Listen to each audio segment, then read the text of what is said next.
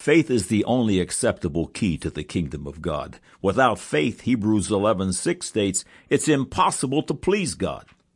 Initial entry into the kingdom of God as his sons and daughters requires faith. Romans 10 verses 9 and 10, that if thou shalt confess with thy mouth the Lord Jesus, and shalt believe in thine heart that God hath raised him from the dead, thou shalt be saved. For with the heart man believeth unto righteousness, and with the mouth confession is made unto salvation. Faith is the currency of the kingdom, and the more you have, the more you're able to purchase unto the glory of God. God did not choose intellect, beauty, strength, nobility, or power as the key that opens the doors. God chose childlike faith. Faith is the gold standard, and without it there is no hope of redemption. The Bible's definition of faith is Hebrews 11:1. Now faith is the substance of things hoped for, the evidence of things not seen. Jesus Christ is the source of the Christian's faith. Are you prepared to place your faith in the King of Glory? Are you prepared to repent and turn from your sins? Would you like to be born again in Christ Jesus and begin the grand journey of faith? We have good news. Today is the day of salvation. Click on the Further with Jesus for instruction for immediate entry into the kingdom of God via childlike faith. Now for today's subject. God said Genesis 1 1. In the beginning, God created the heaven and the earth. God said Psalms 119 verse 160. Thy word is true from the beginning, and every one of thy righteous judgments endureth forever. Man said the Bible is a book of ancient fables, and simple minded, uneducated Christians cling to it. Now the record. Thank you for coming. May God bless you and your house with light and truth. Knowing that God's Word is the inerrant and very source of truth and the authority on every issue addressed is essential to life and life more abundantly. On the navigation bar on your left are listed the four proof categories used by God said, man said, which prove scholastically and pragmatically that God is, that He authored the Holy Bible, and will hold all men accountable to it at a soon coming judgment day. There are presently 380 feature articles on this website archived in text and streaming audio. This number grows by one, God willing, every Thursday Eve. The first scientific proof category listed is archaeology. In this category, we also employ ancient secular history and paleontology. In this section, the impeccable reliability of the Bible's historic account is proved, miracles and all. Magnificent accounts laid down by God from the age of the earth, which is accurately chronicled by Bishop Ussher to have begun October 23, 4004 BC, to the Garden of Eden, Noah's Ark, the Tower of Babel, Sodom and Gomorrah, giants, Moses, Joshua and Jericho, dinosaurs, and much more are covered in the archaeology section. This week's feature is the 35th archaeologic topic. God's word is a reliable eyewitness record. Genesis chapter 23 verses 1 through 20. And Sarah was an hundred and seven and twenty years old. These were the years of the life of Sarah. And Sarah died in Kirjath Arba. The same is Hebron in the land of Canaan. And Abraham came to mourn for Sarah and to weep for her. And Abraham stood up from before his dead, and spake unto the sons of Heth, saying, I am a stranger and a sojourner with you. Give me a possession of a burying place with you, that I may bury my dead out of my sight.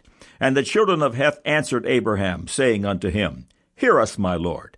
Thou art a mighty prince among us. In the choice of our sepulchres, bury thy dead. None of us shall withhold from thee his sepulchre, but that thou mayest bury thy dead. And Abraham stood up and bowed himself to the people of the land, even to the children of Heth. And he communed with them, saying, If it be your mind that I should bury my dead out of my sight, hear me, and entreat for me to Ephron the son of Zohar, that he may give me the cave of Machpelah, which he hath, which is in the end of his field. For as much money as it is worth, he shall give it me for possession of a burying place amongst you. And Ephron dwelt among the children of Heth, and Ephron the Hittite answered Abraham in the audience of the children of Heth, even all that went in at the gate of the city, saying, Nay, my lord, hear me. The field give I thee, and the cave that is therein I give it thee. In the presence of the sons of my people give I it thee, bury thy dead. And Abraham bowed down himself before the people of the land. And he spake unto Ephron in the audience of the people of the land, saying, But if thou wilt give it, I pray thee, hear me. I will give thee money for the field. Take it of me, and I will bury my dead there. And Ephron answered Abraham, saying unto him, My lord, hearken unto me. The land is worth four hundred shekels of silver. What is that betwixt me and thee? Bury therefore thy dead. And Abraham hearkened unto Ephron, and Abraham weighed to Ephron the silver which he had named in the audience of the sons of Heth, four hundred shekels of silver, current money, with the merchant. And the field of Ephron, which was in Machpelah, which was before Mamre, the field and the cave which was therein, and all the trees that were in the field, that were in all the borders round about, were made sure unto Abraham for a possession in the presence of the children of Heth, before all that went in and out at the gate of his city. And after this, Abraham buried Sarah his wife in the cave of the field of Machpelah before Mamre, the same as Hebron in the land of Canaan. And the field and the cave that is therein were made sure unto Abraham for possession of a burying place by the sons of Heth. This great man of God, Abraham, the very patriarch of faith, lived about 4,000 years ago. Is the Genesis account given by God unto Moses accurate? Is there any existing record or monument? Two thousand years ago, King Herod built a colossal monument that enshrines the burial place of Abraham and his dead. The following excerpts are from an article in Biblical Archaeology Review titled, The City of the Patriarchs Slowly Yields Its Secrets. When modern tourists visit Hebron, they focused almost exclusively on the tomb of the patriarchs, a magnificent stri- shrine, excuse me, built 2,000 years ago during the Herodian period over the traditional site of the cave of Machpelah. The Bible tells us the patriarchs Abraham, Isaac, and Jacob, and the matriarchs Sarah, Rebekah, and Leah were all buried there. The relative dimensions of the structure and even the style of its ashlar uh, masonry are similar to the great Temple Mount enclosure wall that Herod built in Jerusalem on the site where Solomon had built the first temple and where the exiles returning from Babylon built a more modest structure that Herod replaced. More visitors depart unaware that just a thousand yards to the west, easily visible from the shrine, is the mound that was the site of the ancient biblical city of Hebron. The hill called Jebel, Jebel, excuse me, Jebel er Rumaid in Arabic rises prominently above the surrounding buildings in the center of the modern city. End of quote. The record says, yes, the father Abraham and the cave of Machpelah. Approximately 3,000 years ago, a young lad named David slew a nearly 10 foot tall giant named Goliath. See Goliath on this website. As you should expect, the skeptics totally discredit this scriptural account. Now a pottery discovery in Gath, the hometown of the Bible's Goliath, has raised some eyebrows. The following paragraph is from Biblical Archaeology Review of March April 2006. Two names scratched onto a small sherd of pottery are all that appear in the oldest Philistine inscription ever found. Though the names are Philistine, the one on the right may be the equivalent of Goliath. The letters themselves are Semitic, thus demonstrating that the Philistines, a seafaring people from Aegean, absorbed aspects of Semitic culture once they settled on the coast of modern Israel. End of quote. The headline in Biblical Archaeology Review reads, Tel-Halif in the path of Sennacherib. This king of Assyria, an enemy of the children of Israel, waged war against them in the days of Hezekiah. The Bible tells the story that took place approximately 2,700 years ago. The following paragraphs are from the article mentioned above. I laid waste the large district of Judah, and made the overbearing and proud Hezekiah, its king, bow in submission both Sennacherib, monarch of Assyria, and a preserved cuneiform inscription. I laid siege to 46 of his strong cities and conquered them. Sennacherib elsewhere claims, obviously hoping to secure his place in history, and indeed he has. The Bible records this campaign in two separate accounts, once in the book of Kings and again in Chronicles. King Sennacherib of Assyria invaded Judah and encamped against the fortified cities. Sennacherib's hordes attacked Judah, according to 2 Kings 18:13, in the 14th year of King Hezekiah's reign, probably 701 BC. The Bible texts conform to Sennacherib's own description by admitting that King uh, Sennacherib, excuse me, of Assyria attacked and captured all the fortified towns of Judah. Both Sennacherib's account and the biblical accounts are clear, however, that Sennacherib was unable to capture the prize, although he had it under siege, Jerusalem. According to the Bible, Jerusalem was saved by a miracle. No explanation is given by Sennacherib, only that he made Hezekiah a prisoner in Jerusalem, his royal residence, like a bird in a cage. Sennacherib apparently was unable to break into the bird cage, however. End of quote. Archaeologists discovered the ancient prism of Sennacherib that makes his boast of his exploits against the Jews. It reads in part, As to Hezekiah the Jew, he did not submit to my yoke. I laid siege to forty six of his strong cities, walled forts, and to the countless small villages in their vicinity, and conquered them by means of well stamped earth ramps and battering rams, brought thus near to the walls, combined with the attack of foot soldiers, using mines, breaches, as well as sapper work. I drove out of the villages 200,150 people, young and old, male and female, horses, mules, donkeys, camels, big and small cattle beyond counting, and considered them booty.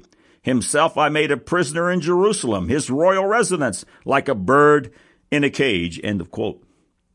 It's true that much of Israel, because of their sins, fell to the Assyrian king, but God delivered the godly Hezekiah by his holy hand. The record reads in 2 Chronicles 32 verses 1 through 8 and 15 through 22. After these things, and the establishment thereof, Sennacherib, king of Assyria, came and entered into Judah and encamped against the fenced cities and fought to win them for himself. And when Hezekiah saw that Sennacherib was come, and that he was purposed to fight against Jerusalem, he took counsel with his princes and his mighty men to stop the waters of the fountains which were without the city, and they did help him. So there were gathered much people together who stopped all the fountains and the brook that ran through the midst of the land, saying, Why should the kings of Assyria come and find much water? Also he strengthened himself and built up all the wall that was broken and raised it up to the towers, and another wall without, and repaired Millo in the city of David, and made darts and shields in abundance. And he set captains of war over the people, and gathered them together to him in the street of the gate of the city, and spake comfortably to them, saying, Be strong and courageous. Be not afraid nor dismayed for the king of Assyria, nor for all the multitude that is with him, for there is more with us than with him. With him is an arm of flesh, but with us is the Lord our God to help us and to fight our battles. And the people rested themselves upon the words of Hezekiah, king of Judah.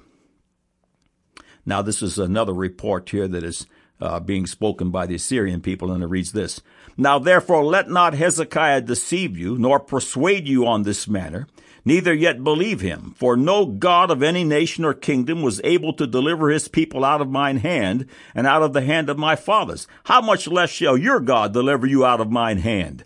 And his servants spake yet more against the Lord God and against his servant Hezekiah. He wrote also letters to rail on the Lord God of Israel and to speak against him, saying, as the gods of the nations of other lands have not delivered their people out of mine hand, so shall not the God of Hezekiah deliver his people out of mine hand. Then they cried with a loud voice in the Jews' speech unto the people of Jerusalem that were on the wall to affright them and to trouble them that they might take the city. And they spake against the God of Jerusalem as against the gods of the people of the earth, which were the work of the hands of man. And for this cause Hezekiah the king and the prophet Isaiah the son of Amoz prayed and cried to heaven.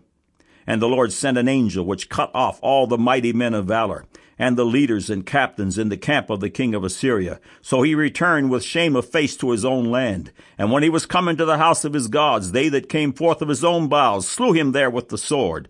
Thus the Lord saved Hezekiah and the inhabitants of Jerusalem from the hand of Sennacherib, the king of Assyria, and from the hand of all other, and guided them on every side.